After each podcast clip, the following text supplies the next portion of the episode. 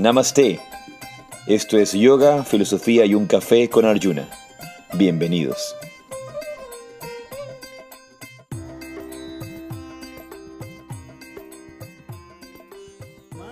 Jai Sri Radhe Radhe Namaste. Yo soy Arjuna Das Y yo soy Chintamani. y esto es un episodio más de Yoga, Filosofía y un Café. Esta vez en vivo, ¿desde dónde? Edición Kathmandu, Nepal. En vivo desde Kathmandú, Nepal, en el corazón de los Himalayas. Después de casi un mes. Sí, realmente eh, teníamos toda la intención, toda la intención y hay mucha gente que nos escucha por Spotify y que escucharán este podcast después de tanto, tanto Mm. tiempo. Eh, porque sí, un mes es bastante, un Sí. mes, prácticamente un mes es, es mucho para no haber tenido nuestro podcast semanal. Y aunque teníamos toda la intención, no, no lo pudimos lograr. Yo personalmente, y lo sabes, soy de las personas que creo, creo en la organización.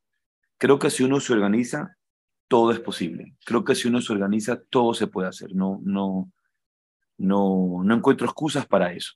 Así que yo personalmente hago un mea culpa de no haber tenido la organización, de no haber logrado la organización para que se llevara a cabo nuestro podcast. No, para mí no existe, no existe excusa, no, no, no hay, no, no, no, no, no, hay opción. No lo, hici- no lo hicimos porque no, no, es que, no, no es que no somos organizados, sino que no logramos organizarnos para que este podcast se pudiera hacer, sea cuando sea que lo, que lo hiciéramos. Eh, es cuestión de organización. Bueno, las personas que estaban con nosotros en, en India saben, y las que han estado con nosotros en India saben la intensidad del viaje, de todos los, los movimientos que hay, los lugares a los que vamos, y que sí, como dices tú, si bien es cierto, se podría organizar, pero es bastante complicado y, y cansado. Yo creo que más que nada es cansado. Entonces, bueno, nos hemos tomado las, la- las cuatro semanas del, del viaje y aunque nosotros seguimos acá,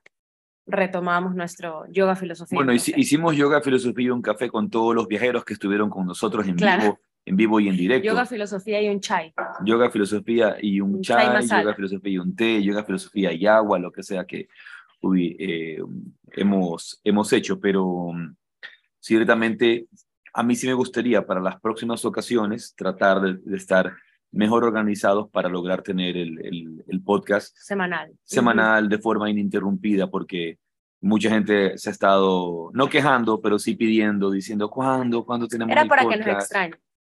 cuándo viene el podcast, pero bueno, muy contentos de, de estar una vez más con ustedes en, en este hermoso podcast Yoga, Filosofía y un Café. Y como hemos dicho, estamos aquí en, en un lugar maravilloso, en un hotel precioso. Si alguien quiere alguna vez venir a, a, a Nepal, pues este, lo recomendamos este hotel de primera. Y es el hotel que vamos a usar también eh, tentativamente cuando estemos en Nepal el próximo año, en abril, en nuestro viaje que incluye Leh, que incluye Nepal. Así que Gopika, todavía puedes también animarte a venir a- al, viaje de, al viaje de Nepal, el viaje que incluye Nepal. Este lugar se llama Jack and Jetty y es, es realmente precioso. Es un lugar muy, muy bonito y es muy céntrico y da mucho acceso a las estupas, a los lugares de interés de Katmandú. De Katmandú. De hecho, queríamos poner el fondo, o sea, que se viera la, la parte de, de afuera del hotel que tiene un patio hermoso, realmente lindísimo, pero nos da la luz. eh, estamos a contraluz si lo hacemos así. Luego les enseñamos un poquito, porque realmente está muy, muy bonito. Bien, y como en cada podcast, como en cada reunión que tenemos, siempre empezamos con ese momento de interiorización, con ese momento de meditación. Lo hicimos todo el tiempo en la India, en cada lugar, en cada sitio sagrado que visitamos, en cada espacio de meditación. Siempre lo primero es sentarnos en silencio y conectar. Así que los invitamos a sentarse con la espina dorsal recta, sea que sea donde estén. Ya sabes que si estás en el tráfico, no puedes cerrar tus ojos, si estás en algún lugar escuchando mientras caminas, eh, con tus audífonos puestos este podcast, donde quiera que estés, lo importante es que te sientes. Eso es lo esencial. Regresar a centrarte.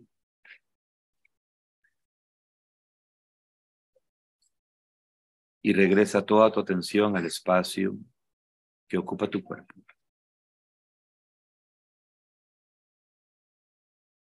Regresa toda tu atención al lugar donde estás sentado, al sitio donde estás sentado.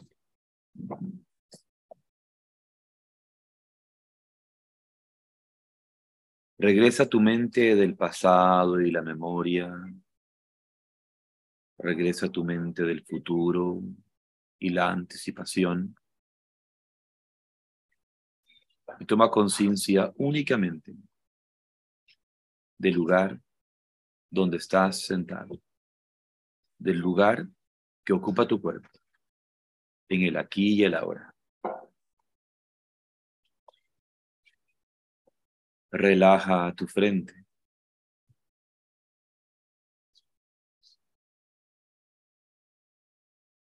Relaja tu frente un poco más.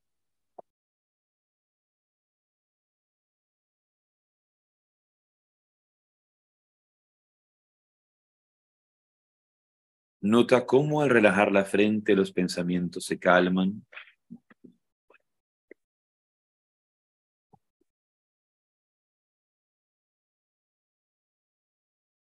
Nota cómo al relajar la frente tu respiración se vuelve más profunda, más serena.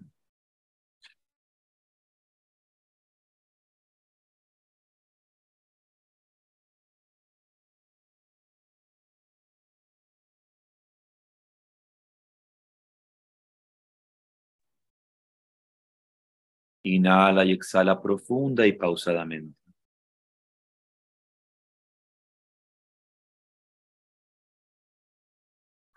Y siente en tu respiración el regalo de la vida.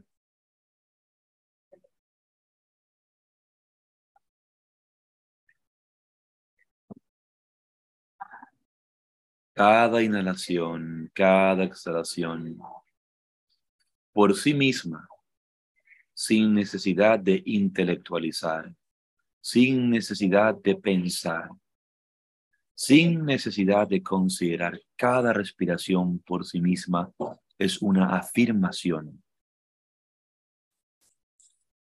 de ese yo soy, de que soy existencia, conciencia y dicha puras. Cada inhalación, cada exhalación.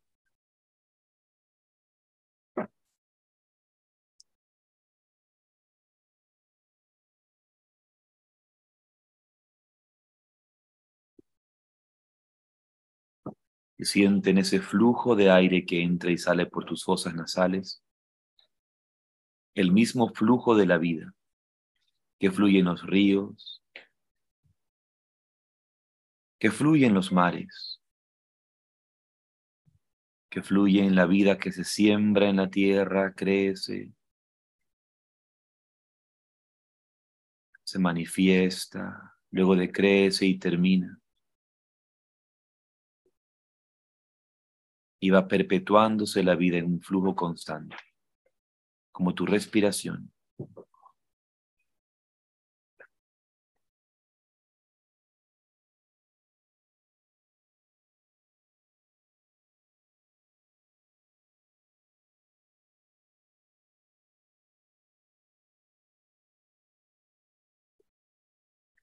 Desde, esa presencia y conciencia,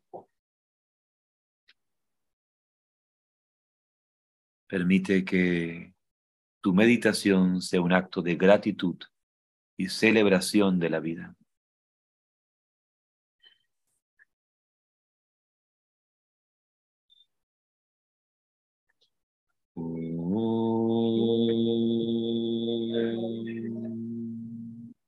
Om Majnana Timirandasya Tasmai Shigurave Namo yo ofrezco mis más humildes reverencias a mi maestro espiritual, a mis gurús, a mis guías, por abrir mis ojos con antorcha del conocimiento cuando me encontraba en la oscuridad más profunda. Y lentamente de tus ojos, muy despacio.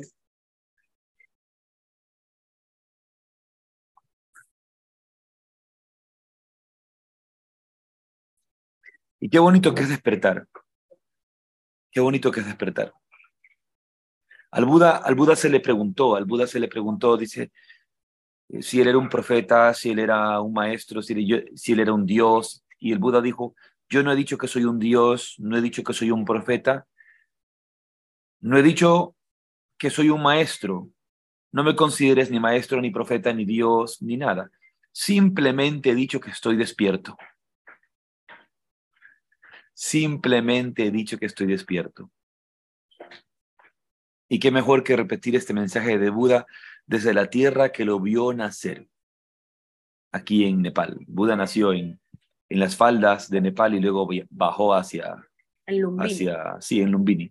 Y luego de Lumbini eh, bajó hacia Bodh donde obtuvo su iluminación, y de Bodh bajó a Sarnath, eh, donde dejó su cuerpo.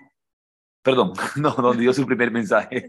Te decir. dio su, me adelanté, me adelanté en la historia. Me adelanté en la historia. Yo pensé, donde estuvimos recientemente. No, no, el, el, Buda nace en Lumbini, se ilumina en Bodh da su primer sermón en Sarnath y luego deja en su cuerpo en Kushinagar, que es donde abandona el cuerpo el gran Siddhartha Gautama, el Buda.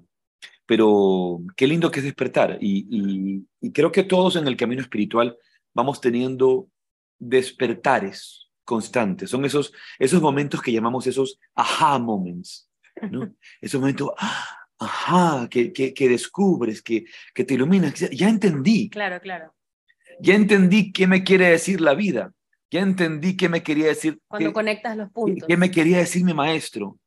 Ya entendí que, que me, en, en, mi caso no ya, entendí, ya entendí por qué no me funciona. Ya, entendí por qué, no sale, por qué no sale. Creo que en mi caso serían como, ah, moments. Yo hago así como, ah, sí, pero, con razón. Pero me refiero a que la gente lo llama así. en cualquier, el, son, son los que se llaman aha, moments. Nadie le dice ah, ah, los aha moments. No, ah. son, son aha moments. Y, y, y, esa es la idea, ese es lo, lo, central, ¿no? El, el, hecho de que te, de que te ilumines. Iluminas y que sobre algún tema, sobre alguna idea, sobre alguna consideración que has tenido en, en, tu vida, em, empiezas a darte cuenta, a realizar, a, a, entender, a realmente entender cómo funcionan las cosas, cómo funciona la vida, por qué te sucede esto, eh, porque muchas veces nos preguntamos, ¿por qué a mí? ¿Por qué esto? ¿Por qué ahora? Y muchos maestros, guías espirituales, van a decirnos, no pienses, no pienses en, en por qué ¿por qué a ti? ¿Por qué esto? Y no piensa, ¿para, ¿para qué? Claro, ¿cuál es el propósito? ¿Para qué? ¿Cuál es el propósito de que esto suceda? ¿Cuál es el propósito de que, esto, de que esto se dé? Y, a veces la vida nos lleva por caminos que nosotros no hemos de forma consciente elegido. no, no, hemos, de forma consciente elegido. Y muchas veces simplemente estamos cumpliendo nuestro propio karma para avanzar en ese aprendizaje, avanzar en ese, en ese nuevo momento de nuestras vidas. Y nuestros propios maestros nos ponen estas oportunidades que, de las cuales a veces no somos conscientes. ¿Por qué razón tenemos que vivir esta situación en este instante? ¿Para, para qué? ¿Cuál es el propósito de, esto? ¿Qué es lo que debo de aprender? Por eso yo recuerdo uno de mis grandes, grandes maestros me decía, todo está bien, y era un momento muy difícil de mi vida. Yo, o sea, ¿cómo puede, ¿cómo puede siquiera considerar que todo está bien? Esto no está bien, esto es un desastre. No, todo va a estar bien. Si esto sucede, es maravilloso. Y si esto sucede, esto es maravilloso. No, yo, yo, yo pensaba, no, no. Solo si esto sucede, claro. es maravilloso. es, lo que yo quiero. Lo que yo quiero, lo que, yo quiero que se dé. Esto es maravilloso. Y si esto acá sucede, también es maravilloso. Y dice, no, para mí eso no es maravilloso, no, eso es, eso es terrible y es terrible para todos, es terrible, es terrible para todos, todo es un desastre, no, no puede ser. Y mi maestro insistía, decía, no, por aquí siempre positive, always positive, decía en su English, Hindi English, decía, this way positive, this other way positive, always positive. Y yo decía, no, no puede ser, ¿cómo puede estar diciendo esto? Bueno, creo que, no me acuerdo si lo dijimos en el último podcast o, o algo, o si lo conversamos aquí en India, ya la verdad es que tengo ahí un poco de mezcla de, de, de momentos y de recuerdos, pero estoy casi segura que sí lo dijimos cuando hablamos de, este, de la película del Hotel Marigold, eh, antes de venir a India. Y esta frase que él, él, él dice, ¿no? Sí. El muchacho dueño del hotel. Exacto, el muchacho, el, el dueño del hotel en la, en que hay Un dicho en la India. Exacto, puedes decirlo, compártelo con nosotros. Dice, hay un dicho en la India que el final siempre es bueno, o sea, siempre acaba bien, todo acaba bien. Al final todo estará bien. Al final todo estará bien. Y si aún no está bien, es que no es el final. O sea, todavía falta. Siempre, siempre va a estar bien. Siempre hay una mejor opción. Y si no, hemos, si no está bien, es que todavía no acaba. Así que falta camino por recorrer. Sí, y, se requiere mucho, se, se requiere mucho despertar. Se requiere mucho despertar para esto. Y es, y es realmente hermoso. Y por el otro lado es, es, es, lo que lleva, por ejemplo, al Buda a entregar su mensaje, porque él descubre esto y se da cuenta que la gente vive en sufrimiento.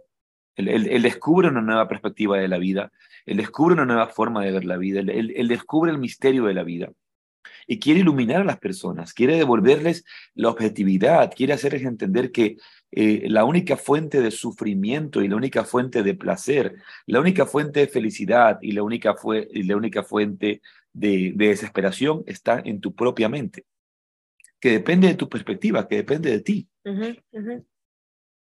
Entonces, em, e, es, es, también a veces e, es penoso cuando ves una persona que está muy triste o que está sufriendo y que no sale de ese bucle de sufrimiento. Yo conozco personas que se han vuelto eh, dichosas o se vuelven felices en su propio sufrimiento, se vuelven felices en, su infelicidad. Son felices siendo infelices. Exacto. Y quieren hacer infelices a los demás que están al lado de ellos. Sí, sí, es, es uno, uno desde el otro punto piensa, ¿no? Es como, eh, pero sí es tan infeliz, pero esas personas son felices en esa infelicidad.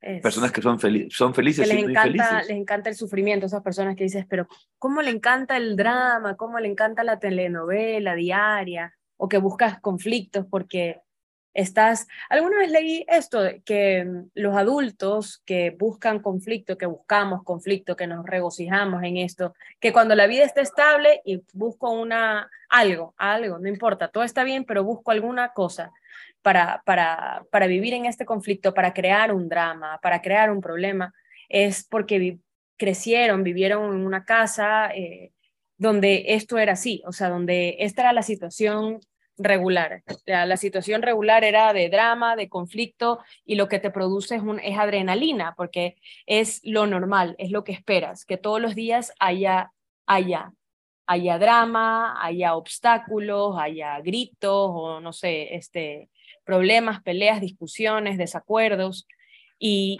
y te acostumbras, tu sistema, tu sistema, todo tu sistema se acostumbra a eso a ese, a ese rush de adrenalina, a, que eso es lo que tú esperas, que cuando eres grande lo buscas. Claro, el, el tema es que nos hemos vuelto adictos a eso. Exacto. Entonces, hay personas que se vuelven adictas hacia eso. Y salir de esa adicción, lograr limpiar las distintas capas de la mente, no es una tarea fácil. No es una tarea fácil. Por eso em, solemos ver que las organizaciones espirituales, los, los ashrams, los centros de meditación, los centros de yoga, son caldos de cultivo del conflicto. Este, están llenos de gente que, que, vive en conflicto, que, que, busca conflicto. ¿Por qué? Porque es lógico, quieren liberarse del conflicto y están haciendo su trabajo para la liberación del conflicto. Pero eso está tan arraigado en la profundidad de la mente que un año de meditación, peor seis meses hoy día, por ejemplo, hoy, hoy en día todos esos cursos para ser coach de vida. Y creo que hay cursos que te demoran eh, tres meses, otros que son seis meses, otros que son un año. En un año tú no tienes la capacidad de hacer un trabajo personal de esa manera.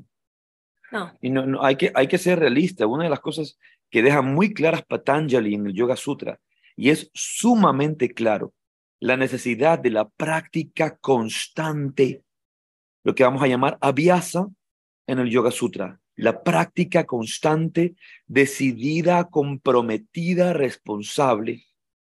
Y luego, entendiendo que es en un largo periodo de tiempo. Eso, es algo que, que, siempre debe quedar claro de Aviasa, que no es un corto tiempo, no son tres meses, no son cinco meses, no es un año, es un largo tiempo.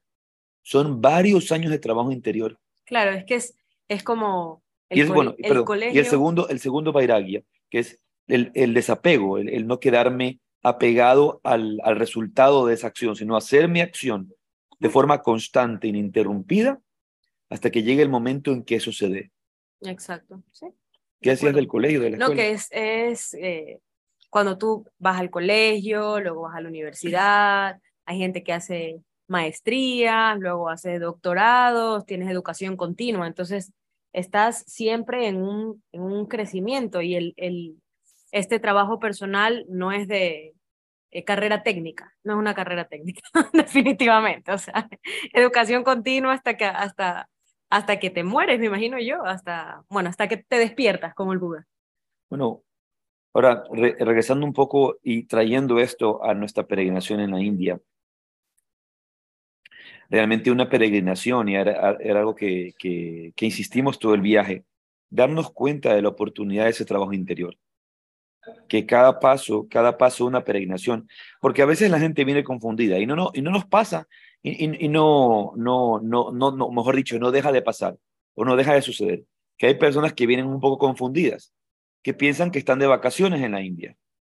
Vienen como creyendo que son influencers o youtubers a, a, pasear, aquí en, a pasear aquí en la India y no se dan cuenta que es una, una oportunidad de trabajo interior, que una peregrinación, porque, porque tú puedes venir a la India como turista claro. y puedes venir a Nepal como turista, pero hay una diferencia enorme. Y lastimosamente hoy día con todo este cuento del, del, del, del movimiento New Age y de, y de, de los viajes espirituales y de, y de estas espiritualidades express o de los yogas pops eh, o todo, todo, esto que, que, que vemos al, al, al pasar de, de, del tiempo, que no son, no, no son realmente eh, eh, experiencias comprometidas espiritualmente, sino que lo que único que buscan es hacernos sentir bien. Claro. Mira lo interesante, porque el trabajo interior de ninguna manera te va a hacer sentir bien. El trabajo interior te va a hacer sentir mal. El trabajo interior te va a dar náuseas, el trabajo interior te va a dar dolor de cabeza, el trabajo interior te van a dar ganas de salir corriendo, el trabajo interior te va, te, te va a llevar a encontrar esas áreas de tu vida que son difíciles de, de, de, de tratar. El trabajo interior te dice, ya, ya que pare, ya acaba, ya, ¿a qué hora se acaba esto? Claro. Ese, ese, ¿A qué hora se acaba esto? Entonces, cuando obviamente vienes una experiencia y lo que estás, lo que estás esperando eh, vivir en la India es simplemente un lindo momento, un espacio agradable. Sí, también es, es, obviamente que es parte del, del, camino, obviamente que es parte de la experiencia, pero lo más importante es esa, esa parte ese trabajo interior, de cómo cada oportunidad de una peregrinación está eh, creando esta, esta purificación interna. Por eso se hacen distintas tapacias, distintas prácticas de esfuerzos. Por ejemplo, uno en una peregrinación puede tomar el voto de no comer cierto tipo de alimento en una peregrinación. Uno en una peregrinación, eh, por ejemplo, hace una, um, un, un, compromiso, un voto de cada día hacer cierta forma de práctica espiritual. De guardar silencio, o de como en el camino de Santiago, que caminas. Oh, ese es, sí, sí. Que caminas cada día. Uh -huh. Hay distintas formas de práctica espiritual y, un, y uno los va, las, va, las va haciendo, pero no estás de vacaciones. Entonces, no es, venir, no es venir a un spa, es venir a un proceso de trabajo interior. Si te puedes dar un masaje ayurvédico en la India porque es el, el, el lugar de la ayurveda, está, es maravilloso. Pero el propósito de una peregrinación es que te abra las puertas del camino hacia adentro. Y en tanto y cuanto estemos más maduros espiritualmente, nuestra, nuestra peregrinación será, mucha más, será mucho más rica, será mucho más eh, eh, eh, próspera. Nosotros, por ejemplo, en, en una peregrinación, lo que anhelamos son los momentos de meditación, lo que anhelamos son los momentos de kirtan, Claro. Lo, que, lo que anhelamos son los momentos de, de satsanga, lo que anhelamos son los momentos de silencio interior, de comunidad, de aprendizaje. No, no estamos anhelando la rica comida del hotel cinco estrellas en que me he hospedado. O la tarde del shopping. Claro, o, mucha gente lo que quiere es irse de compras. Y una vez más, también hay. no está mal, no está mal comprar. está no, bien. no es que esté mal comprar y conseguir cosas bonitas y todo, pero ¿cuál es el propósito de tu viaje? Así es. Gópica, ¿cuál es el propósito de tu viaje que te veo en cámara? El propósito de tu viaje es el trabajo interior. El propósito de tu viaje es tu crecimiento, tu crecimiento interior. Y cada uno va encontrando esto en, el camino. Y, y, y, una cosa particular que hacen los lugares de peregrinación o los espacios de peregrinación es darnos la oportunidad de ponernos un espejo delante en el cual yo me puedo ver. Puedo ver cuando vivo desde la amargura, puedo ver cuando vivo desde la, desde la carencia, desde mi herida o desde la prepotencia, desde la arrogancia. Yo eh, me ha tocado ver aquí en la India, por ejemplo, cuando viene gente de ciertas regiones de cierto país, no voy a decir ni país ni, ni lugar, pero la prepotencia con la que tratan a veces a los empleados, la forma eh, eh, prepotente con grosera. Que, grosera con que tratan a alguien en un hotel, totalmente fuera de lugar. Y ya no es un código cultural en el cual hay que tener una forma de relacionarnos, eh, ¿verdad? Si, sino es la forma grosera de tratar. Y, y, si lo hiciste, si trataste a alguien de forma grosera, ahí viene el espejo de darte cuenta lo que tú estás haciendo. Un espejo no es que alguien se porte igual que tú, sino que te dé la oportunidad de observarte, de darte cuenta de cómo te estás comportando. A veces con tus reacciones ante las situaciones. Sí, cómo estás reaccionando frente a tal situación. ¿Cómo reaccionas si se pierde un vuelo? Hay gente que, que se, se les pierde un vuelo, en, se pierde un vuelo en, una, en un aeropuerto y se vuelven locos y, y gritan y chillan y, y, se pelean con la aerolínea. Hay que decir, sí, las aerolíneas son unas desconsideradas, eh, son, son realmente eh, eh, compañías hasta cierto punto inhumanas hoy día con todo esto de, de sobrevender sus vuelos y luego dejarte a ti sin puesto. Pero eso no es excusa para que tú te portes como un loco, como una loca o, o, o como una persona desequilibrada emocionalmente. Eso no, eso no es excusa. Alguien me, decía, alguien me decía hace unos días esta, esta aseveración sobre un, un familiar muy querido que, no, no, un familiar que debería ser muy querido para esta persona. Me decía, yo, yo vivo en paz, yo vivo en paz, yo, yo no tengo problemas con esa, con esa persona. Para mí esa persona ya se murió, yo no tengo resentimientos. ¿Me puedes me explicar, por favor? Quiero que, quiero que escuches. Yo no tengo ningún resentimiento, para mí esa persona ya se murió, nada más. Claro. Ah, ah, y, y, y, a mí me gusta, cuando, cuando yo escucho esas cosas, yo a ese tipo de personas le sugiero, anda a verte al espejo, mírate al espejo y repite exactamente lo que me acabas de decir. Y repítelo mil veces. Entonces te miras en el espejo y dices, yo no tengo ningún resentimiento, para mí esa persona ya se murió, nada más. Entonces vuelve y repite, yo no tengo ningún resentimiento, para mí esa persona ya se murió. Yo no tengo ningún resentimiento, para mí esa persona ya se murió. ¿En qué momento te vas a dar cuenta que tu vida está moviéndose desde el resentimiento? Y la esencia de allí es simplemente estar resentido. Eh, tendrás que hacer tu propio trabajo personal de perdonar. Es que es más fácil matar a la persona en tu cabeza que, que, perdonar. Que, que, auténticamente perdonar y auténticamente reconocer que esto te duele y que auténticamente reconocer el dolor que sea lo que sea que esa persona haya hecho te causa y prefieres vivir en esa negación en vez de, en, en vez de, de, vivir el conflicto, de enfrentar la situación, enfrentar cómo te sientes. Yo citamos casos muy grandes. Mira el caso de Jesús en la cruz, diciéndole a su padre, diciéndole, Padre, perdónalos porque no saben lo que hacen. Entonces, cada oportunidad de una peregrinación es un viaje hacia adentro y realmente yo estoy muy contento porque este grupo fue realmente maravilloso, ha sido un grupo maravilloso. Eh, yo diría que el, creo que el 90% de los viajeros eran alumnos nuestros de mucho tiempo, muy conectados con la enseñanza, comprometidos, muy, comprometidos con la práctica espiritual. Y, y, cuando tienes gente tan comprometida, cada oportunidad, cada meditación, cada lugar, cada situación se vuelve realmente eh, una experiencia maravillosa. Claro, le, sacas, le sacan, le sacamos realmente el provecho a cada situación. Eh, si lo vemos desde afuera, incluso si es positiva o entre comillas negativa, ¿no? Lo que podríamos pensar que es negativo es, como dices tú, una puerta de entrada a, algo más grande. Es una nueva oportunidad. Siempre es una nueva oportunidad. Una oportunidad para trabajarse, una, una, una oportunidad para trabajar la paciencia, una, una oportunidad para trabajar la tolerancia, una oportunidad para, para trabajar la compasión, una oportunidad para trabajar la generosidad. La flexibilidad, la solidaridad, ¿sí? la adaptabilidad.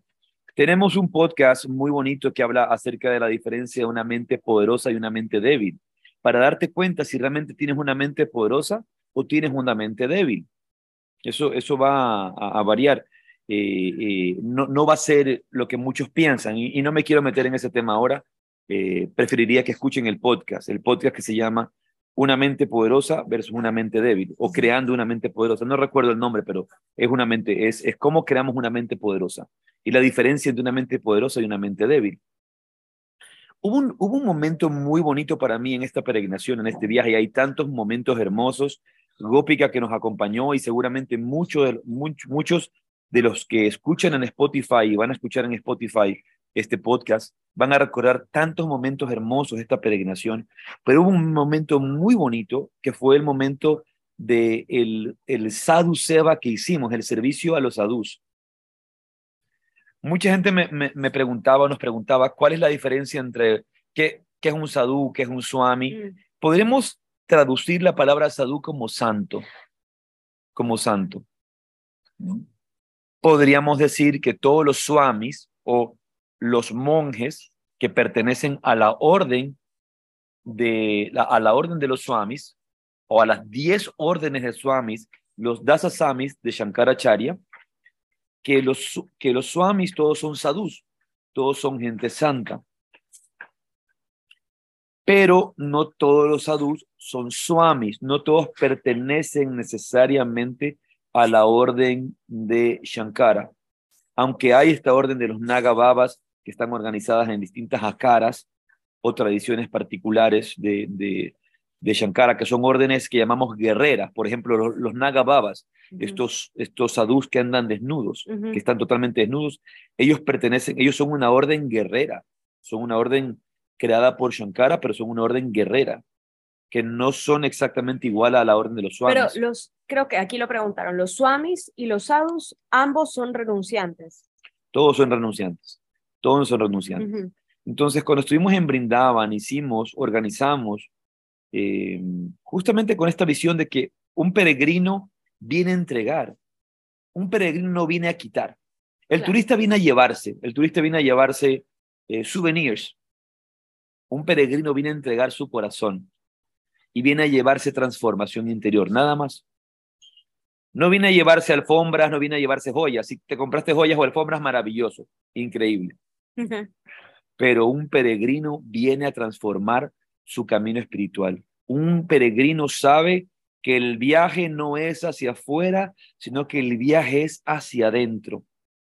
Y hubo esta oportunidad de servir a los sadhus. Servimos a 400 monjes, a 400 sadhus, y para mí fue tanto placer ver a prácticamente todo el grupo sirviendo con amor la comida, el alimento que ofrecimos a estos sadhus, a estos santos. Además, eh, con, con amor y devoción, con respeto, pero creo que más que nada muy em, pendientes porque había muchas reglas al servirlos. O sea, no es que tú vas y toma, aquí está la comida. Hay muchas reglas y entonces en otra cultura, con otras costumbres, con otras percepciones. Nosotros y esta cultura espiritual donde, hay una, connotación espiritual muy profunda. Teníamos que estar muy pendientes de, de las reglas que nos daban a Por ejemplo, cuando, cuando sirves a los adultos, la, el, la cuchara con el la cucharón. que el cucharón con el que tú sirves no puede tocar el plato. Tienes que tener mucho cuidado de no tocar con los pies porque ellos están sentados en el suelo y tú no puedes tocar con el pie a alguien. Si tú, si tú tocas con el pie a alguien es un símbolo de mucha grosería. Tú no puedes poner los pies hacia, hacia, hacia un monje. o tocar a nadie con el pie. Es, es un símbolo de, de- muy, muy... O el, el recipiente en el que estaba la comida, cómo tenía que ser no llevado. puede tocar el piso, Entonces, solo eh, puede tocar la cocina, que es un lugar, es un lugar sagrado, o sea, es un lugar santo. pendientes y con, con, digamos así como con un poco de, de, de presión de hacer las cosas bien y con respeto siempre, ¿no? No sé si presión, pero por lo menos estar pendiente. Claro, Aquí lo interesante para no hacerlo mal, es digo. que a veces tú ves a estas personas con sus barbas largas, sus pelos largos, y a veces no tienen el mismo código de limpieza que tú tienes, no están tan bien afeitados como yo me afeito en la mañana o me arreglo la barba en la mañana, eh, o, o voy al barbero una vez al, al, cada tres semanas o una vez al mes a arreglarme el pelo, la barba, como cualquiera de nosotros hace. Y muchas veces estas personas eh, que no se ven tan bien o que de repente no, físicamente no están eh, a, a nivel de, de, de tus códigos, de tu estándar. de tus estándares de higiene, pueden causar o- o de vestimenta, porque a veces está... de vestimenta, lo que sea, puede causarte repulsión. Puede causarte repulsión. Entonces, eh, una de las, de, la, de, de las cosas que yo les decía y les explicaba es que nunca sabes con quién estás tratando. Nunca sabes detrás de esos pelos enmarañados, detrás de esa aparente suciedad, qué santo está. Así es. ¿Qué, qué, san- qué santo realmente está, está presente en ese cuerpo? Y citaba alguna, algunas, algunas, algunos ejemplos. Por ejemplo, en el Srimad Bhagavatam, en el Bhagavatam, cuando se cuenta el encuentro de, de, Vya- de Vyasa, Vyasa, con Amba y con Ambika, ¿verdad? Eh, cuando ellas, tanto Amba con Ambika, se encuentran con Vyasa, Vyasa, Vyasa está sucio y ellas, ellas se van a casar con Vyasa. Y luego hay toda una historia que en la cual no quiero detenerme de los, de los hijos que son engendrados por Vyasa y por la forma en que ella se comporta en los detalles que, con los cuales nacen estos, nacen estos hijos. Ujú. También hay todo un contenido simbólico profundo en el cual no nos vamos a meter, pero el efecto es que estas, estas princesas están, eh, sienten repuls- repulsión, sí, repulsión sí. Hacia, hacia el santo Vyasa, porque Vyasa ha pasado tantos años meditando y está en Samadhi que él se ha despreocupado por completo del cuerpo. Tiene el pelo enmarañado, está, está sucio, Claro, las, No- las no- ropas no son no, nuevas. no se lo ve bien, gastadas. no se lo ve bien, no, no huele bien tampoco. Y seguramente van a haber personas que leen esto y leen estas historias legendarias y van a decir, sí, esto es leyenda, son cosas muy antiguas, son exageraciones, son, sim- son simbólicas, son símbolos. Tú puedes pensar lo que tú quieras en tu mente, pero yo les voy a citar solamente un ejemplo de un, de un santo, de, digamos, del yoga moderno, reconocido por todos, reconocido por, por la gran cantidad de, de seguidores espirituales, que transformó la vida de un montón de personas, incluidos el monje católico eh, Jules Monchanin y, y, y, y Henry gra- los, los grandes fundadores del ashram de Shantivanam en el sur de la. India, colaboradores del gran filósofo y, y también maestro de meditación Panikar. Digo maestro de meditación porque Panikar era realmente un hombre profundo, no, no, no solamente un filósofo y escritor. No estoy, estoy hablando de nada menos que el gran Ramana Maharshi. Y cualquier persona que ha leído los libros de Ramana Maharshi o que conoció luego a Ramana Maharshi, todas estas personas van a decir, sí, Ramana es maravilloso, su enseñanza es maravillosa, qué lindo que se lo veía en las fotos, en las imágenes. Pero pocos saben que cuando Ramana es encontrado en Samadhi, cuando Ramana se lo encuentra en Samadhi, Ramana está sucio, Ramana está en tal estado de, prof- de profundo nirvikalpa Samadhi que tiene alimañas, piojos, pestes en su cuerpo, que, de las cuales él ha perdido total, eh, eh, ¿cómo se dice? Sensibilidad, Total conciencia y total sensibilidad. claro. Porque está ahí, pero no está ahí. Ramana no puede ni siquiera comer, está, están desnutriéndose porque su profundidad es tal que ha perdido total conciencia del cuerpo. Eh, miremos un poco la diferencia entre estos yogas modernos, que son estos yogas que del bienestar y el verse bonito, y, y, de estas frases estúpidas que se encuentran en cualquier lado, you can be absolutely spiritual and also sexy. A ver, traduce al español. Podemos, puede ser totalmente espiritual y también ser sexy. Es como, son patrañas, son tonterías, son, son, son, son disparates que, que, nos ponen ahí en el camino de la vía espiritual. La vía espiritual no tiene nada que ver con ser sexy o no ser, o no ser sexy o, o usar ropa agradable o, ropa que, que, haga que se vea mejor, eh, no como están estos, estos elevadores de, de, de, nalga, estos elevadores de culos de, de, de, los pantalones de Lululemon para que se vea bien tu figura. Más bien, sabes que yo... Eso no tiene nada que ver con el yoga, no tiene nada que ver con la vía espiritual. El otro día yo estaba leyendo unos textos de Ayurveda y justamente hablaban de la ropa y de cómo el, el uso de fibras naturales como el hemp, el lino, el algodón, eh, y ropas sueltas. Ropas sueltas son las que hacen que todas tus prácticas y lo que tú comes y lo que tú ves, todo lo que hemos hablado en otros momentos, en otros podcasts, sean aprovechados por tu cuerpo, porque cuando tú usas ropa apretada y hay constricción, de, tu circulación cambia, eh, la ropa este, molesta tu piel, un montón, tus órganos, tantas cosas que hemos visto en, a lo largo de los siglos con estos, eh, para cumplir disque estándares de belleza, ¿no? Los corsés, los sostenes, las fajas, eh, no sé, tanta, tanta, tanta cosa que existe. Y ahora, como dices tú, ¿no? Las licras que, que te aplastan la cintura, que te suben la nalga, que te hacen las piernas así o asado, o el top que, que, que te aplasta el pecho o que te lo sube, lo que sea que uno use, lo estás yendo totalmente en contra de lo que debería ser. El Ayurveda te dice, mientras tú utilices ropa holgada y fibras naturales y colores claros, exacto. Hay otra cosa interesante, hay, una cosa, hay una cosa interesante con relación del tipo de colores que se utiliza y con las vibraciones magnéticas, los colores del sol y los colores de naturaleza. y luego las, la, el flujo de, de, las ondas magnéticas y ondas eléctricas a través que se canalizan por medio de la ropa o se bloquean por medio de la ropa. Eso hay que, ese es otro tema que, lo, que lo haremos en otro, en otro momento, en otro podcast. Pero lo que tiene que quedar claro es, tú te puedes vestir como tú quieras. Lo importante es saber que eso no tiene nada absolutamente que ver con la vida espiritual. Así es. No tiene nada que ver con la vida espiritual. sobre todo me refiero a que el verte sexy, el verte bonito o el verte de, de, tal o cual manera no tiene nada que ver con la vida espiritual.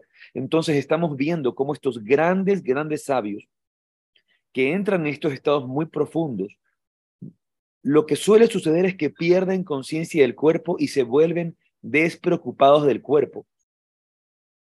Ese es el caso de Ramana Maharshi y es el caso también de Ramakrishna. Y seguramente la gente que obviamente vio al Ramana Maharshi, al Ramana Maharshi que estaba cuidado por sus discípulos, al Ramana Maharshi que se lo atendía, que al Ramana Maharshi que se lo encontró sucio, con el pelo enmarañado, con piojos, eh, con alimañas.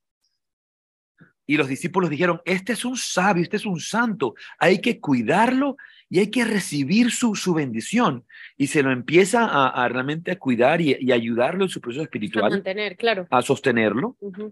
Como es el caso también de Ananda Mojima. Si Ananda, si Ananda Mojima, si Ananda Mojima, esta gran santa de la India, no tenía atención de sus discípulos o sus familiares, ella hubiera quedado totalmente despreocupada de su cuerpo. No comía, ella, comía. No iba a comer. A, Ramana dicen que había que ponerle alimento en la boca para que pudiera comer. Entonces luego tenemos el caso de Ramakrishna. Porque toda su voluntad está en este trabajo interno, ¿no? Toda su energía está yendo hacia adentro. Entonces, tú no sabes el día de mañana a qué santo estás sirviendo, de quién te estás burlando, no sabes a quién tienes delante. Por eso tenemos que nunca juzgar un libro por su portada. No sabemos quién está detrás de allí. En la vida en general, no, no, tenemos por qué juzgar a nadie por la forma en que se ve, no tenemos por qué juzgar a nadie. Lastimosamente el mundo de hoy, yo te lo decía el día de ayer, lo conversábamos, la gente te trata como te ves. La gente te trata como te ves. Pero cuando vienes a un sitio como la India, como un lugar como la India, ten mucho cuidado con cómo tratas a las personas por cómo se ven. porque no sabes a qué santo estás irrespetando y luego no sabes la maldición que puede caer sobre ti. Mira la bendición que seguramente hemos y han ganado todos nuestros alumnos y compañeros en el viaje a la India por haber hecho este servicio amoroso a todos estos santos, a todos estos sabios con los cuales tuvimos la oportunidad de compartir esos días en, esos días en En Brindaban. Pero una cosa es el karma positivo que puedes ganar, pero luego considera el karma negativo que tú puedes obtener por haber maltratado o tratado mal a un sabio. Y de eso, de esas historias también están llenas los Puranas. Yo recuerdo que tenía un amigo que era un gran monje, un gran monje de meditación, era un monje budista, de hecho. Y en algún momento conversamos acerca de unos seres astrales que lo acompañaban a él. Y él me confesó, él me dijo, porque, a ver, yo percibí la presencia de estos seres astrales que estaban con él. Era, sumamente poderoso, era, era imposible por lo menos para una persona con cierto nivel de sensibilidad, no percibir la presencia de esos seres que lo acompañaban. No voy a decir que eran negativos, porque no se sentían negativos, simplemente era, era, era una energía muy fuerte, quizá podría ser un poco densa en el campo sutil de su presencia. Y recuerdo que este sabio, este, este, este monje budista, eh, cuando yo conversé con esto de él y, y lo, lo, como I, I inquired le, preguntaste, le, le, pregunté, le, le, quise saber qué, qué, era lo que pasaba porque sentí esta energía. Él me dijo, sí, son unos seres espirituales astrales, astrales que me acompañan, que me sirven, que lo hacen como un servicio. Yo no les he pedido nunca nada, pero ellos lo hacen como un servicio para, para liberar su karma y poder avanzar espiritualmente hacia nuevas, hacia nuevas dimensiones de su vida espiritual. Y me dijo, eh, me dijo, lastimosamente a veces ellos, cuando la gente se porta mal conmigo, o la gente me maltrata, o la gente me irrespeta, ellos van y se vengan. Ellos hacen, ellos van y les hacen alguna cosa. ¿No? Entonces, mucho cuidado. Cuando uno se porta mal con un maestro espiritual, cuando uno irrespeta a un gurú, hay un montón de fuerzas espirituales que no son necesariamente del gurú, sino que protegen al maestro, que protegen a los maestros. Seres que sirven a estos maestros, que de repente se pueden volver en contra tuya.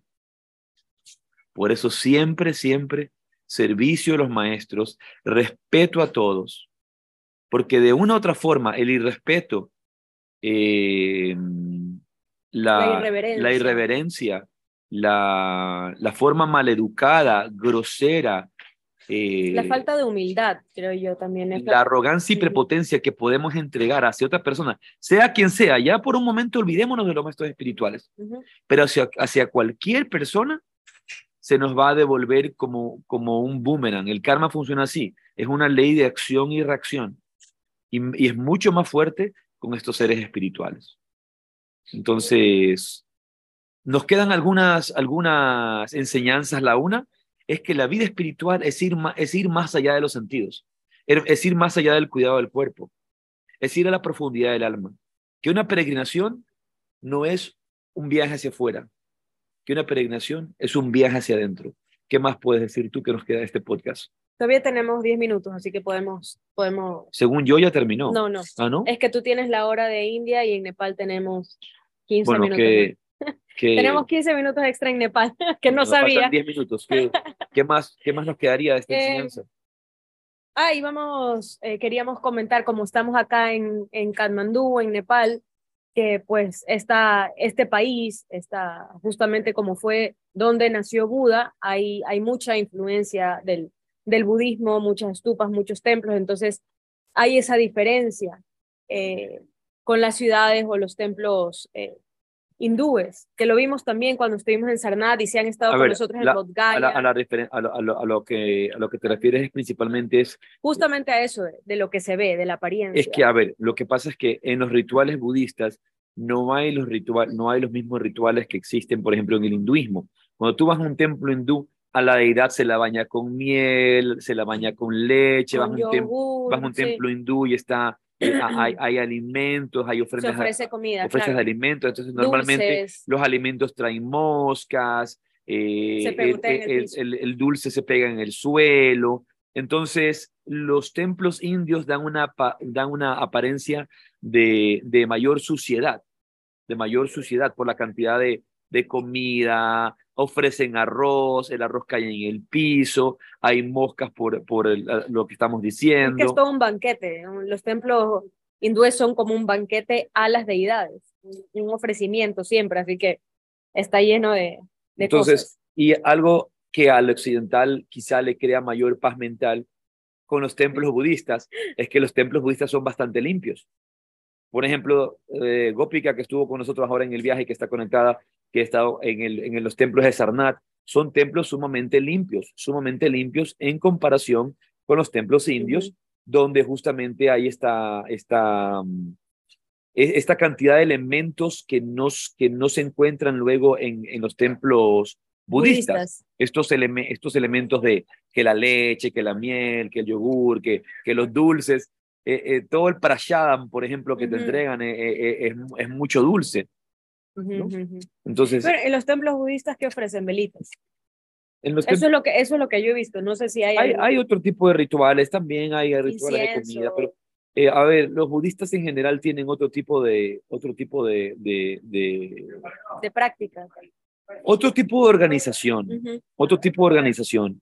Y, y una cosa que se ve también en general, por ejemplo, lo podemos ver en los sectores montañosos.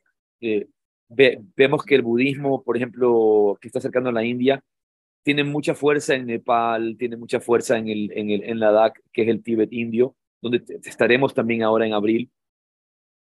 Son los lugares en las montañas suelen ser más limpios Claro. suelen ser más limpios. Lo mismo lo ves en Rishikesh. Rishikesh es mucho más limpio de lo que es, por ejemplo, lo- otro- otra- otras o- ciudades de la India, Varanasi. Eh, en fin, son lugares, lugares más limpios.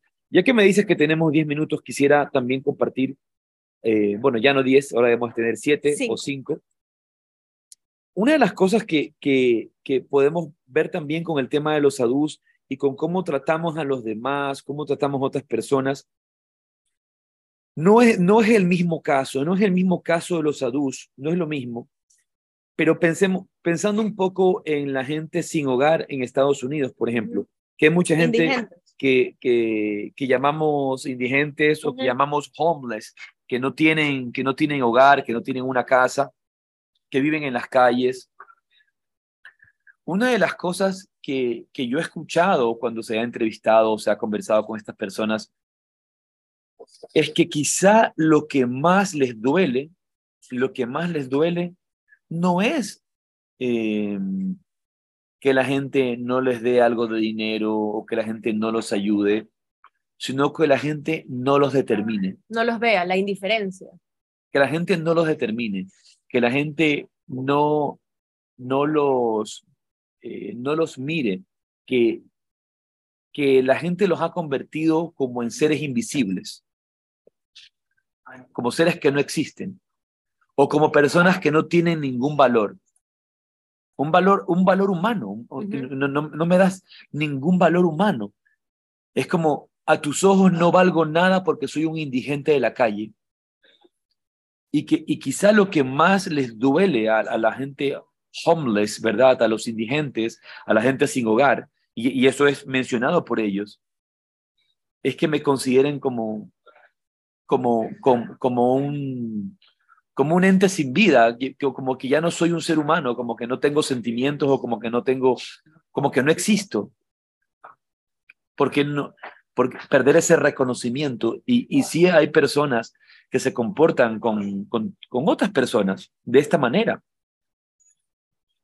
Ahora, qué, eh, qué desagradable sería comportarse así con un sadhu, qué desagradable sería comportarse así con un santo, por, por cómo se ve, justamente porque está con los pelos enmarañados, con unos Claro, pelos muy largos, con la, con la barba desarreglada, eh, con cenizas en el cuerpo, o se lo ve sucio, o, o no huele tan bien porque Re- re- recuerda, que es- recuerda que estos, estos santos, estos sadhus, no viven ciertamente en un mismo sitio todo el tiempo, sino que tienen que caminar y caminar y caminar eh, días para llegar a un lugar, de un lugar a otro. Y seguramente no, no van a oler tan bien, no se van a haber bañado. Y también por estar tan, eh, eh, abstraídos, abstraídos hacia su mundo interior, no siempre van a darle el cuidado del cuerpo que tú le das.